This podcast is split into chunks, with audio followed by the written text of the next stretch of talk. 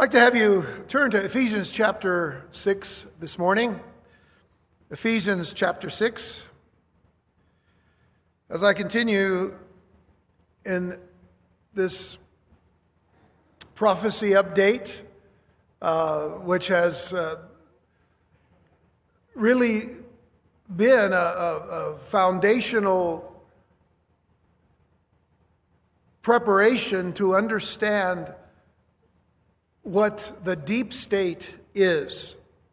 And I don't mean the deep state just politically, even though that does have a lot to do with what's going on today, but the deep, spa- the deep state, the deeper state, and the deepest state spiritually.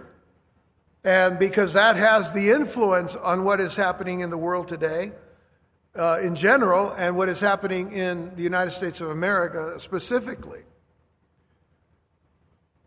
And uh, we focused on who the enemy is, of course, last week,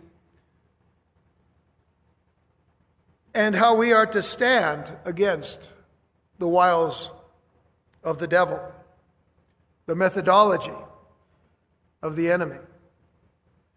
Today, I'd like to read verses 10 through 12 again, and this time focus our attention on 12, while at the same time building again a prophetic foundation that we need to understand what we'll, what we'll be hearing in the next couple of weeks. Being more specific about the deep state and its effect on, on the, the Christian faith, as well as the effect that it has on the world today. Finally, my brethren, Paul says, be strong in the Lord and in the power of his might. Put on the whole armor of God that you may be able to stand against the wiles of the devil. For we wrestle not against flesh and blood, but against principalities, against powers, against the rulers of the darkness of this world, against spiritual wickedness in high places.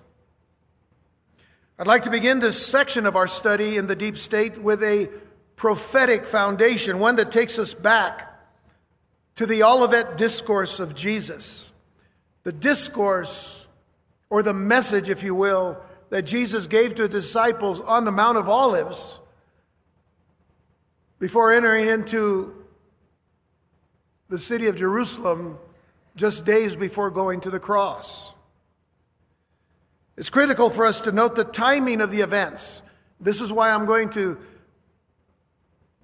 take some very critical time to look at all three Gospels, what we call the Synoptic Gospels Matthew, Mark, and Luke, and the, the, the very similar accounts of this same event. I want to begin, though, with Mark 13. Mark chapter 13, verse 29. Now, you're going to have to keep your fingers in all of these places because we're going to go back. I'm doing this on purpose. So, Mark 13, verse 29, Jesus says, So ye in like manner when you shall see these things come to pass. Now, what has he been talking about? He's been talking about what's happening in the end times, what's, what's supposed to be happening in the last days. He says, So ye in like manner when you shall see these things come to pass, know that it is nigh, even at the doors, which means it is near, even at the doors. Verily I say unto you that this generation shall not pass till all these things be done. The question we're going to ask is, what generation? He said, This generation. Keep that in mind.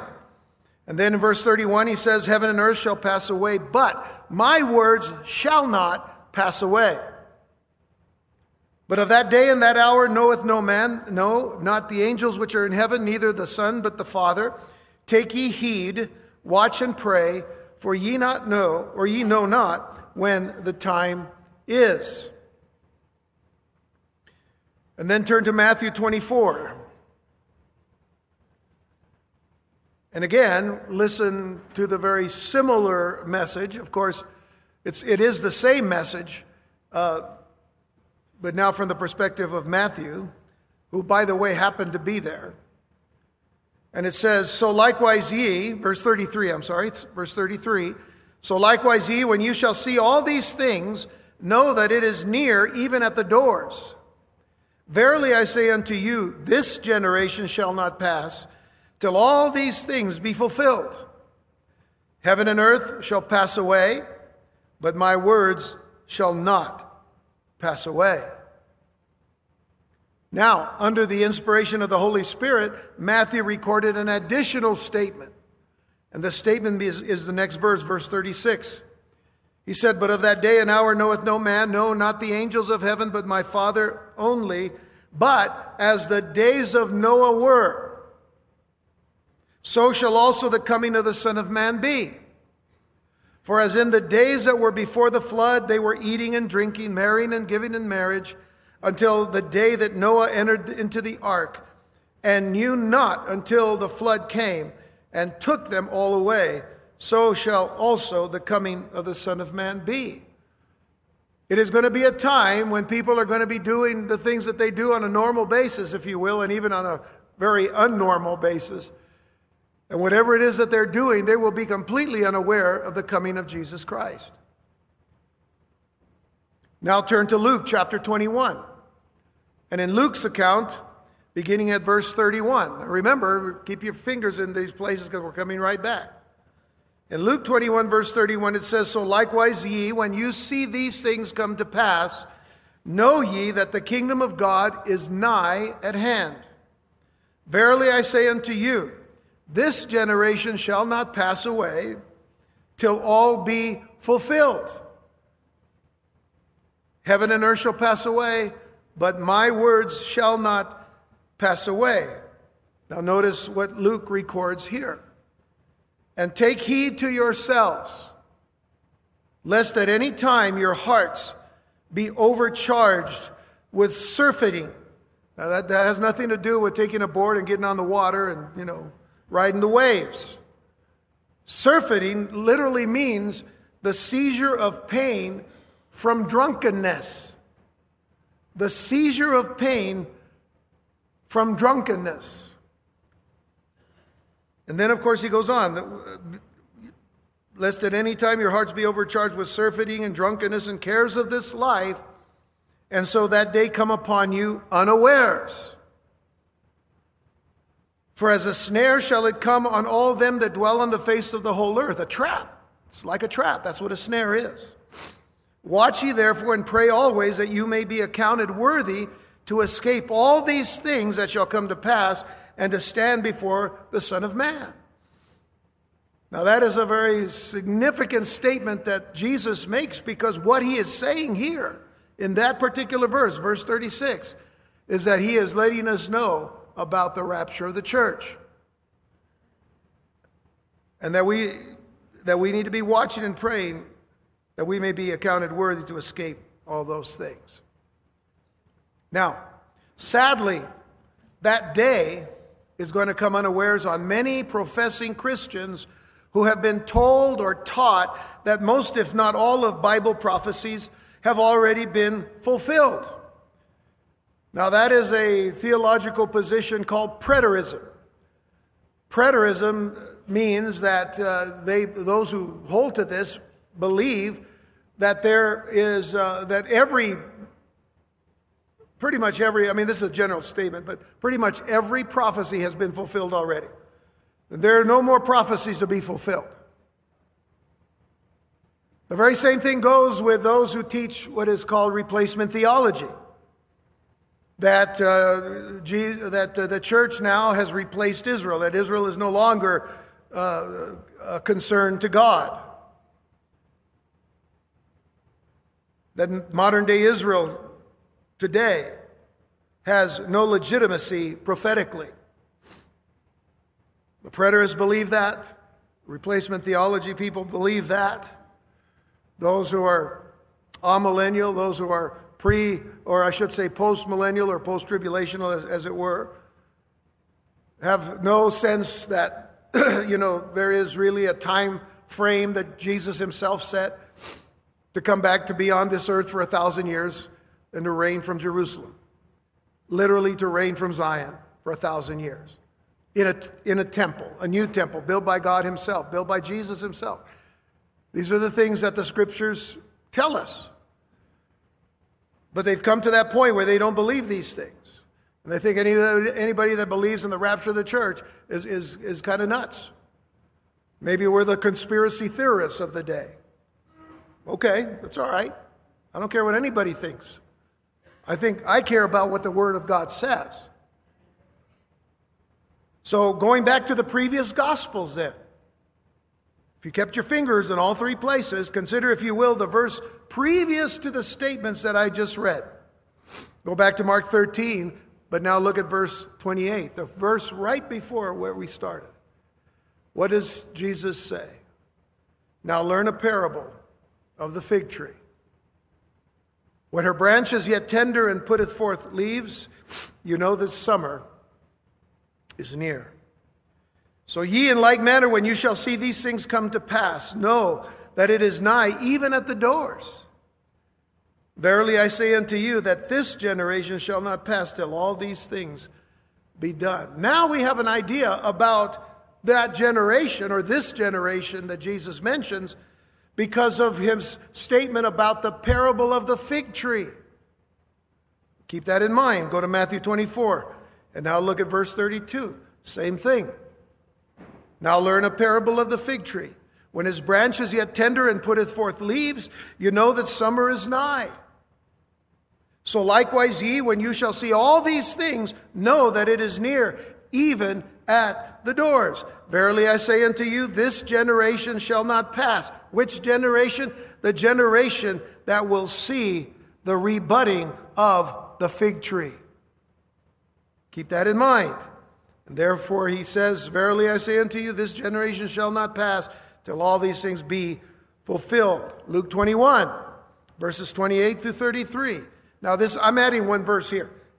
So, I, I, so you can remember now where we are in what Jesus is teaching his disciples. He is telling them, hey, by the way, this is your business. Remember what we said last week that Rick Warren said that prophecy is none of our business? This tells us it is our business. And Jesus said, And when these things begin to come to pass, then look up and lift up your heads, for your redemption draweth nigh. And he spake to them a parable. Behold the fig tree and all the trees. Well, that's different. When they now shoot forth, you see and know of your own selves that summer is now nigh at hand.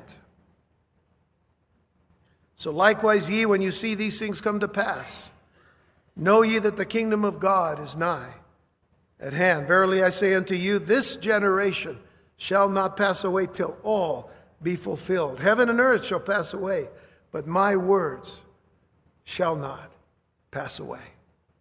Jesus told his disciples. Now remember that this is a prophetic foundation for everything else that we're going to say in the next few weeks. But Jesus told his disciples and us. Remember, the Word of God is for us.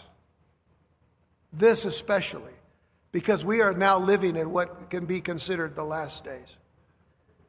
So Jesus told his disciples and us to watch with outstretched necks. Because that's what it means to lift up your head, to watch with outstretched necks. Now, gravity has taken over my neck, so it's not going to stretch too high. But those of you who can, we need to outstretch your neck and look and lift up your head because our redemption is drawing near. Our redemption today is drawing near. Disasters will abound on every hand. The economy and ecology of the planet will be in chaos. War after war and pestilence after pestilence will come and go. No matter how many peace talks we, uh, will convene, no matter how technologically and medically advanced mankind has become, an Antichrist will battle his numerous foes while nations will be drawn to Armageddon. And to pinpoint the timing of these events, Jesus spoke a parable about trees, in particular the fig tree. And then he said, and all the trees.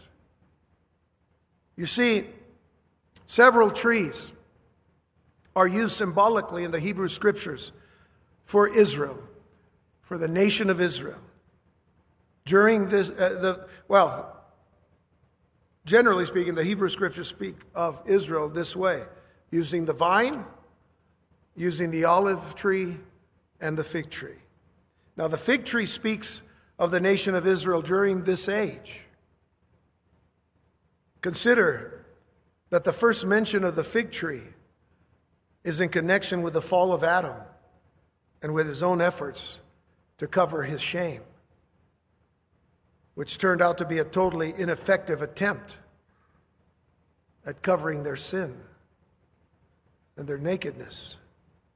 We all read Genesis 3, verse 7 the eyes of them, both the man and the woman, were opened, and they knew that they were naked, and they sewed fig leaves together and made themselves aprons. But we know that the Lord God had a much better plan. In Genesis 3:21, unto Adam also and to his wife did the Lord God make coats of skins and clothe them. What is implied here is that God had to kill an animal, more, than likely a sheep. And the sheepskin was used to cover them, to clothe them. It gives us the picture of Christ, the Lamb of God, who taketh away the sin of the world. As Jesus made his way toward Jerusalem, he cursed a barren fig tree that bore nothing but leaves.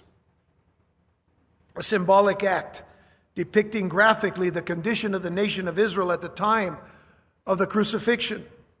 Full of outward show, but totally lacking and empty of anything for Jesus. No fruit, just a bunch of leaves. That fig tree, cursed by Jesus Christ, would die within the day. And so the rebudding of the fig tree would be the sign of Christ coming again. The budding of the fig tree would be the sign of Christ coming again. And now things will make sense. In Matthew 24 32, now learn a parable of the fig tree. When his branch is yet tender and putteth forth leaves, you know that summer is nigh. Summer is coming. Summer is here. Prophetically.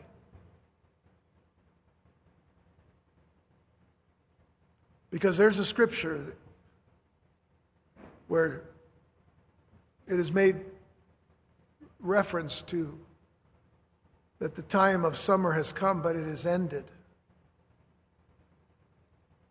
And those who have not turned to God shall not be saved. So, summer is really important here. The, the, the fact of this fig tree being a, a symbol of Israel, of Israel being budding again, Israel coming to life again, Israel being planted in the land again. That is significant. That is what the preterists and the replacement theologists and all of these post toasties, post millennial this and amillennial that, saying all these things have already come to pass. That's where they're wrong. Jesus' words not, will never pass away. So likewise, he says, Ye, when you shall see these things, know that it is near, even at the doors. Verily I say unto you, this generation, the generation of the rebudding of the tree, of the fig tree, the rebudding of Israel, shall not pass till all these things be fulfilled. Heaven and earth shall pass away, but my words shall not pass away. At the beginning of the service, well, actually, at the beginning of, uh, of our, our, our uh, uh, offering time, we read Psalm 12. But I want you to look at the two prominent verses, verses 6 and 7. The words of the Lord are pure as silver tried in a furnace of earth, purified seven times. Thou shalt keep them. Thou shalt keep them, O Lord. Thou shalt preserve them from this generation. What does he mean? Thou shalt keep them, thou shalt guard them, thou shalt protect them, thou shalt put a hedge about them, O Lord. Thou shalt preserve and maintain and watch over them from this generation forever. Every word of God is pure, and every word of God is true, and every word of God will come to pass. You cannot take a whole section of time and say it's already happened and think, well, you know, then we just we're just waiting for what, what are we waiting for? I'll tell you what we are waiting for. We're waiting for Jesus Christ to come for his church. That's what we're waiting for. Because when that happens, then everything else will fall into place. So we're at a crossroads. We are at a crossroads in these last days when dealing with the issues of the scriptures as they apply to the fulfilling of prophecy. There is, folks, a prophetic thread that binds every page of the scriptures from eternity past through the beginning of time and creation, from the promise of the coming of Messiah to the spiritual struggles of the nation of Israel with the wickedness of the world to the coming of Messiah in the flesh, first, that the world through him might be saved, and second, that when he comes at the end of time, he will come to judge the world of sin and destroy the works of the devil, and then on to eternity future. And that is still to happen. I hear these scholars say all the time, listen, you know, there's only about 27 to 30% of the Bible that is, a, that is prophecy. I beg to differ. I believe that the Bible is all full of prophecy from Genesis to Revelation. And we need to have that perspective and understanding that what began for us in time is prophetically pointing to Christ coming again. So, the war that we talked about last week, that conflict that involves what we know today as the deep state, whether as shadow governments under the surface or, or deeper, sinister occultic forces influencing governments toward a one world order, toward a one world government and a one world religion and a one world supreme leader, which will eventually be known to us as the Antichrist or the beast. It didn't just begin in the time of the Apostle Paul. It didn't just begin then. It began before the creation.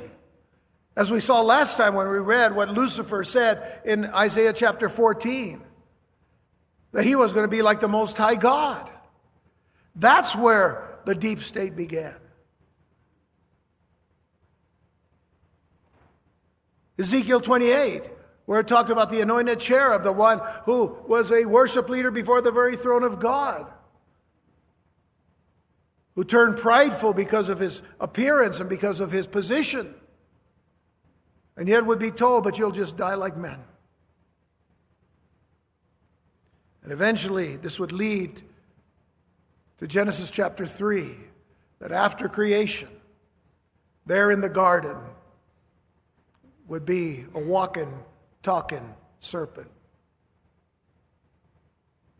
who we know from the book of Revelation identified as Satan himself. To do what? To confound and to begin the process of controlling the deep state, the deeper state, and the deepest state. Did God really say that? Hath God said. You're not going to die. God's a liar. You know, we're telling that to our children in schools today. Since 1960, when, the word, when, when, when prayer was taken out of the schools, when the Word of God was taken out eventually in many different ways and different cases, and though that, that battle goes on, you know, as far as freedom of, of religion, and so on and so forth in the schools today. But let's, let's face it, those of you who have any connection whatsoever with the public schools, and I did for many years,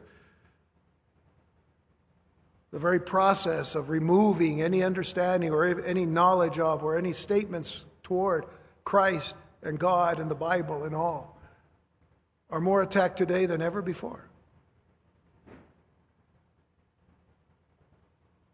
So, again, all of those references Isaiah 14, Ezekiel 28, Genesis 3 those references referring, of course, to Lucifer and Satan himself. But I want to tell you, he didn't act alone. He did not act alone. Consider again our text in Ephesians 6, verse 12. For we wrestle not against flesh and blood, but against principalities, against powers, against the rulers of the darkness of this world, against spiritual wickedness in high places. Let's begin by looking at principalities. What are they? Because principalities is in the plural.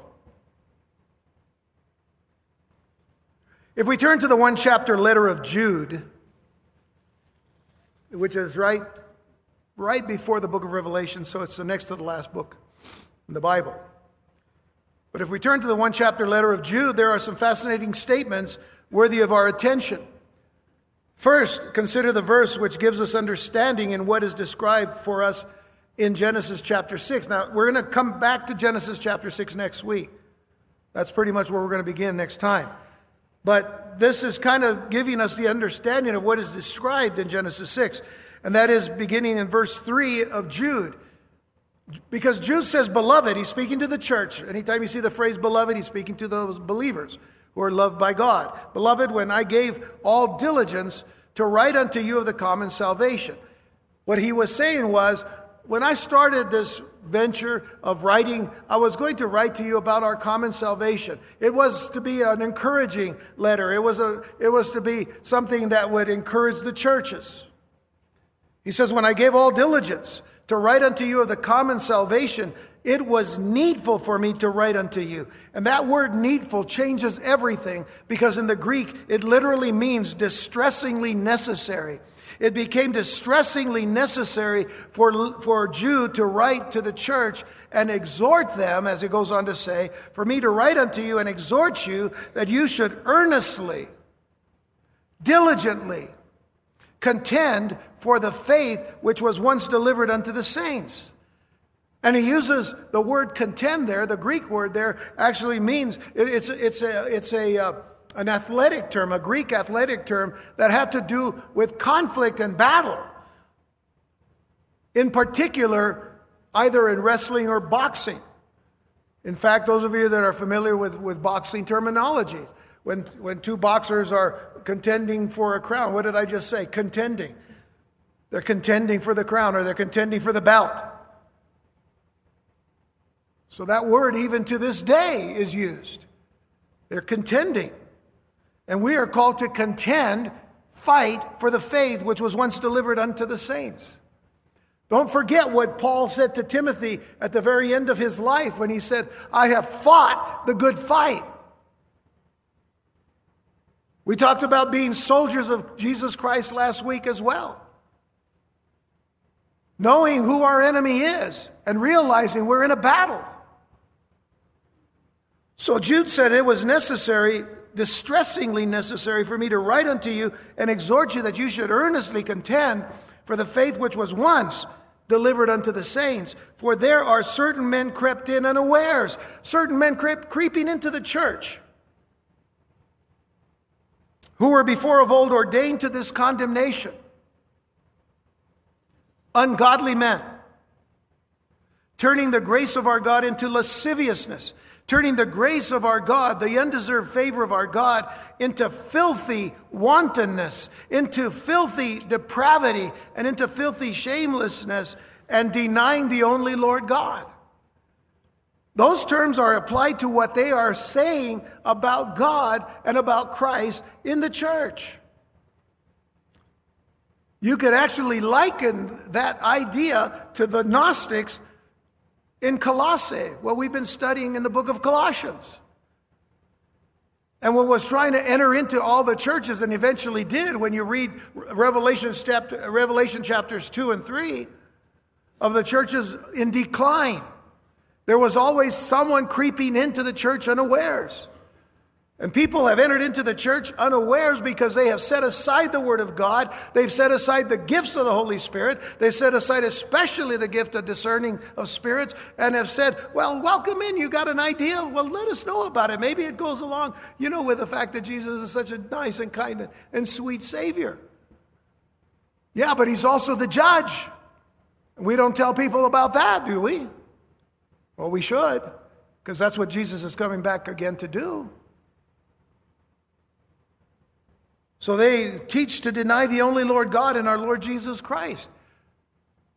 That is what they're doing in many seminaries today. Many so called Christian seminaries today have professors who don't even believe in the deity of Christ.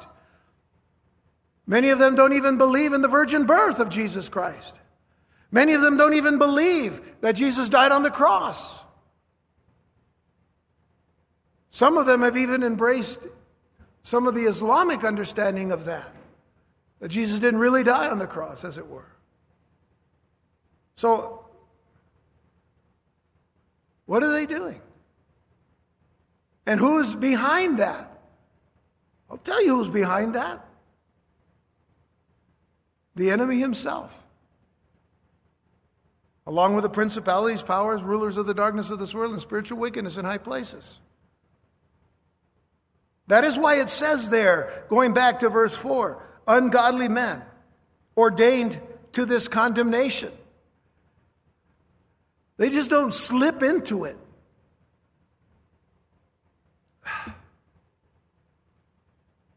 Verse 5 I will therefore put you in remembrance, though you once knew this, how that the Lord, having saved the people out of the land of Egypt, afterward destroyed them that believed not. God is serious about those things that are coming in that bring doubt into the church, that bring doubt into the, the, the, the main tenets of the faith.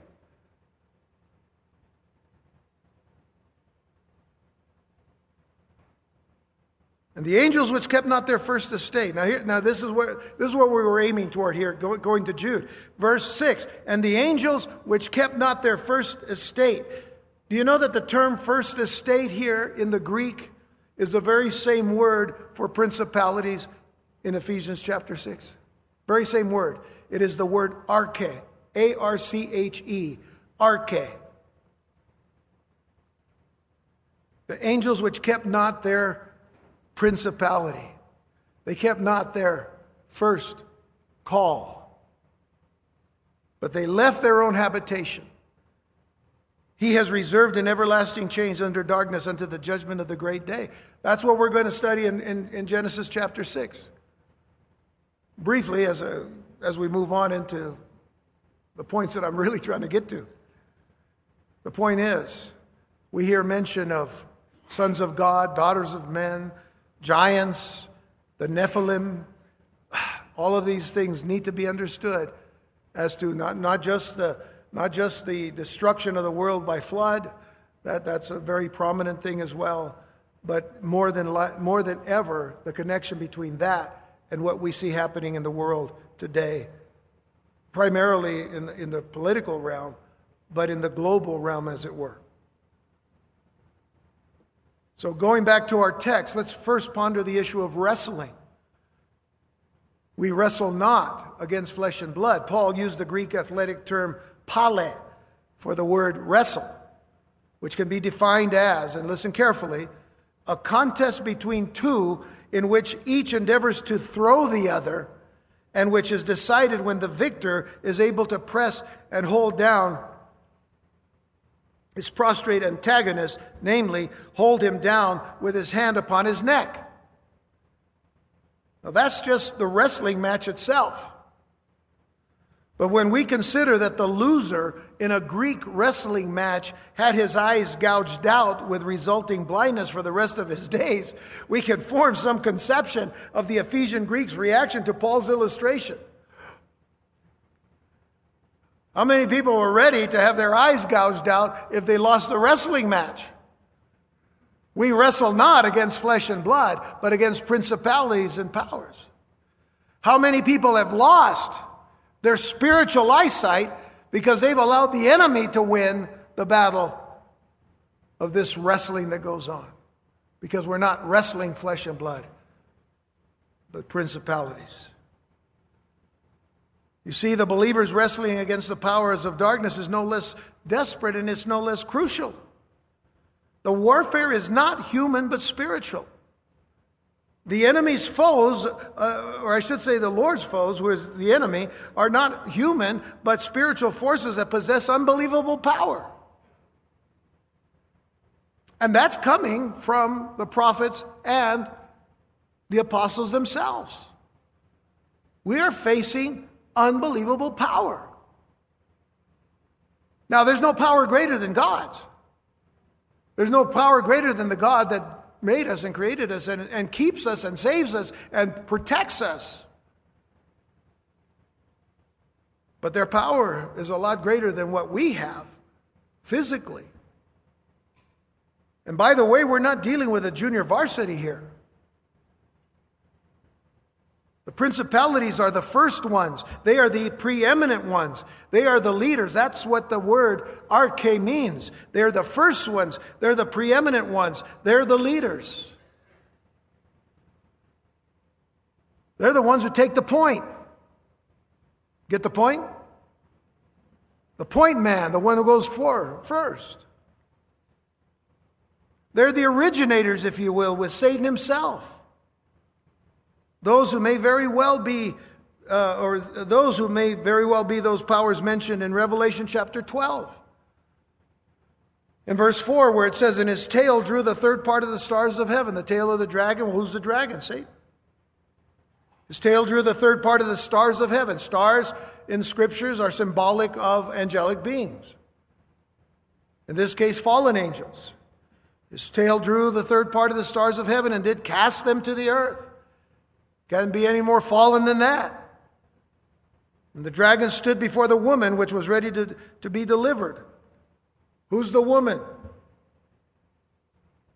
Israel. That was a test, but you failed. Okay. No, I'm just kidding. You didn't fail. You were probably saying, It's Israel, isn't it? Isn't it? Yeah, it is.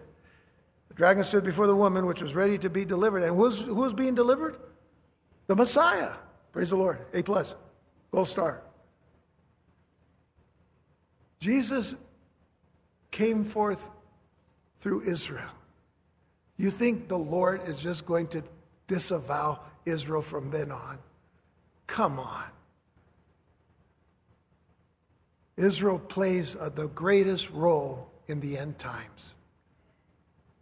So the dragon stood before the woman which was ready to be delivered for to devour her child as soon as it was born. That has been Satan's plan from the very beginning. But he just underestimated something who the Messiah is. Revelation 12, verses 7 and 8 says, And there was war in heaven. Michael and his angels fought against the dragon, and the dragon fought and his angels and prevailed not. So even God's angels are greater. Neither was their place found any more in heaven. Those are the principalities. What about the powers? The powers, the uh, Greek word is exousias or exousia is the usual word for delegated authority. It's found both in, in, in, in good and, and uh, challenging areas in the scripture. I mean, it's used for good in the sense that God gives delegated authority, even to us. Uh, but also, then, we notice that the powers that are mentioned here are delegated authority as well for the liberty and right to exert power. now, always understand this that God allows the enemy to do what he does because God knows the beginning from the end, the end from the beginning. He never does so as if to say, well, I don't know, I'm going to take a little gamble on this. No, God doesn't take any gambles at all. God never takes a gamble. God's not a gambler. He establishes and he knows and he accomplishes by everything that happens.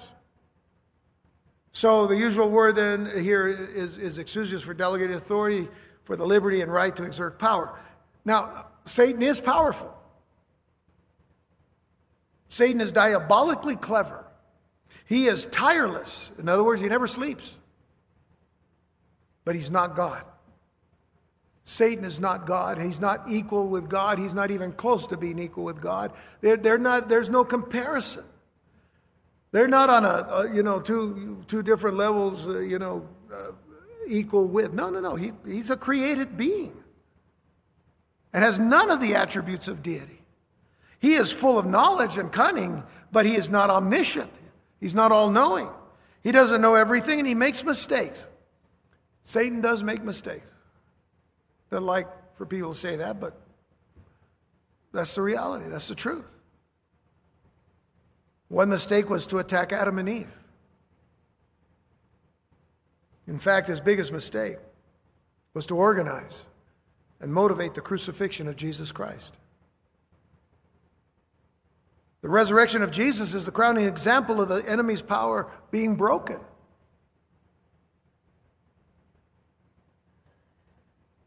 The principalities and powers that are mentioned first and together are found paired up a few times in the scriptures. Principalities, powers, principalities, powers. The first ones and the delegated authorities.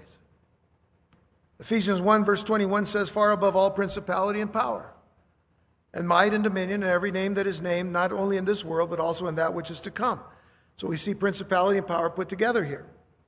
Ephesians chapter 3, verse 10 says, To the intent that now unto the principalities and powers in heavenly places might be known by the church the manifold wisdom of God. Very interesting verse.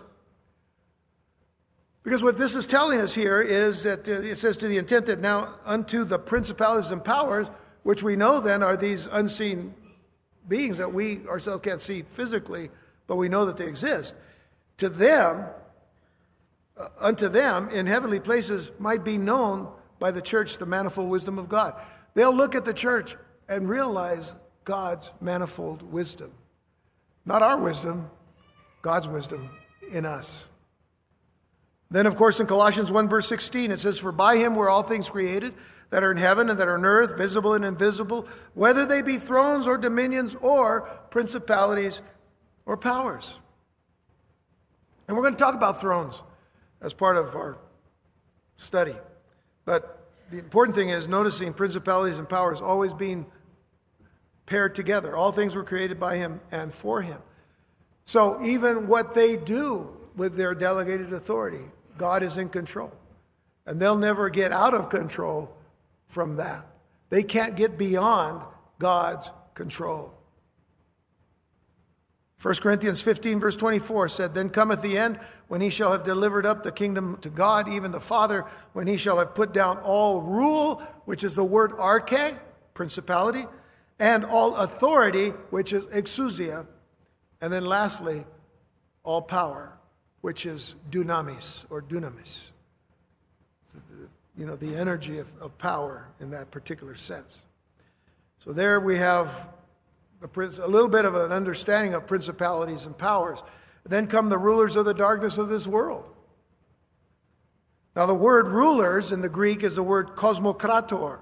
Kosmokrator. You hear the word cosmos? That means world.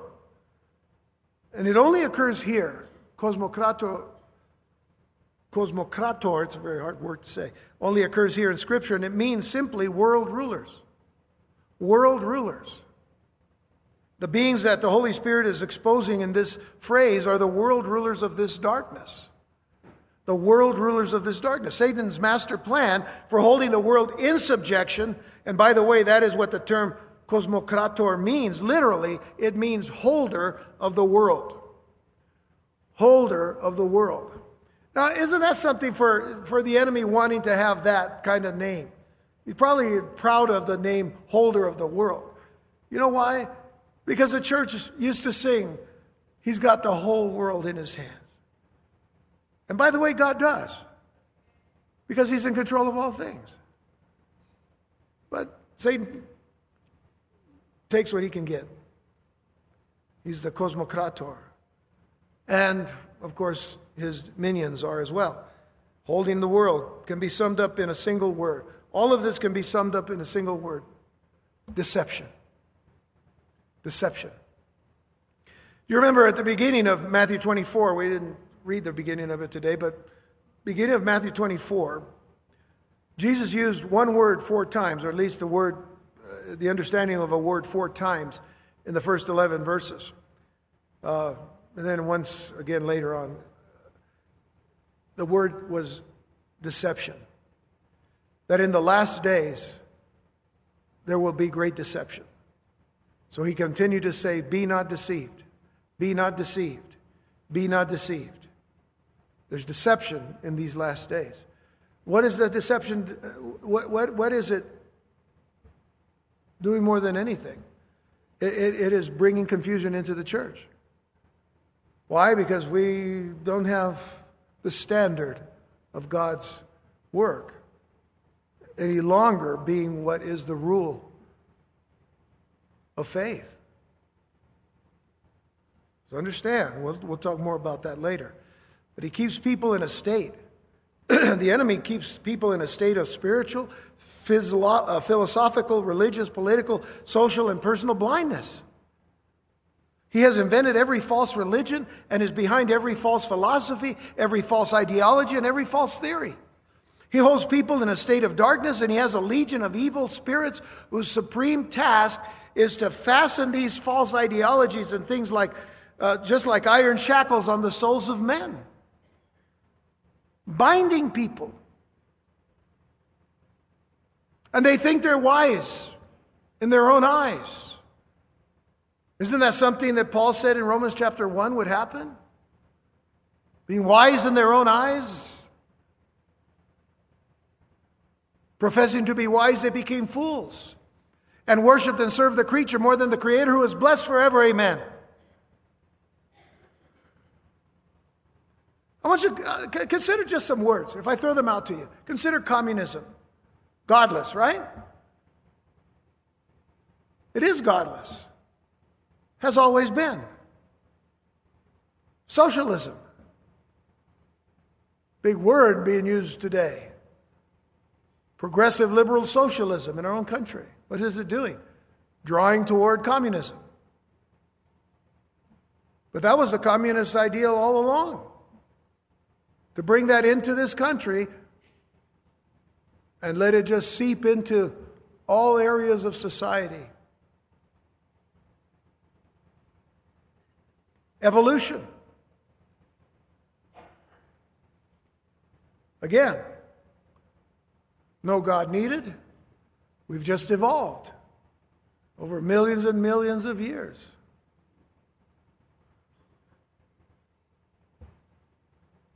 Humanism, secular humanism. Our society doesn't need God anymore. We, we, we are God. We will become God. We should be the captains of our souls. You know, the person that was, attributed to that statement committed suicide himself. The person who wrote that poem, that, that Invictus, I believe it's called. Captain of our, our own, we're to be a captain of our own soul. What, what did it end up with him? The soul of loss. And now, where there, was, where there used to be a focus on humanism, now there's a focus on transhumanism and artificial intelligence and gender manipulation and multidimensional beings, not UFOs, multidimensional beings. By the way, that's what principalities and powers and rulers of darkness and spiritual wickednesses are. They're multidimensional beings. We wrestle not against flesh and blood. We can't see them, can we? They come from a different dimension. That's going to play very strongly in our understanding of the deeper state. But these are just a few things that can be attributed to the rulers of the darkness of this age, by which, by the way, we all had something to do. We all had something to do with it. Paul tells us that in Ephesians chapter 2, and I want you to turn there. We're going to close with this for today.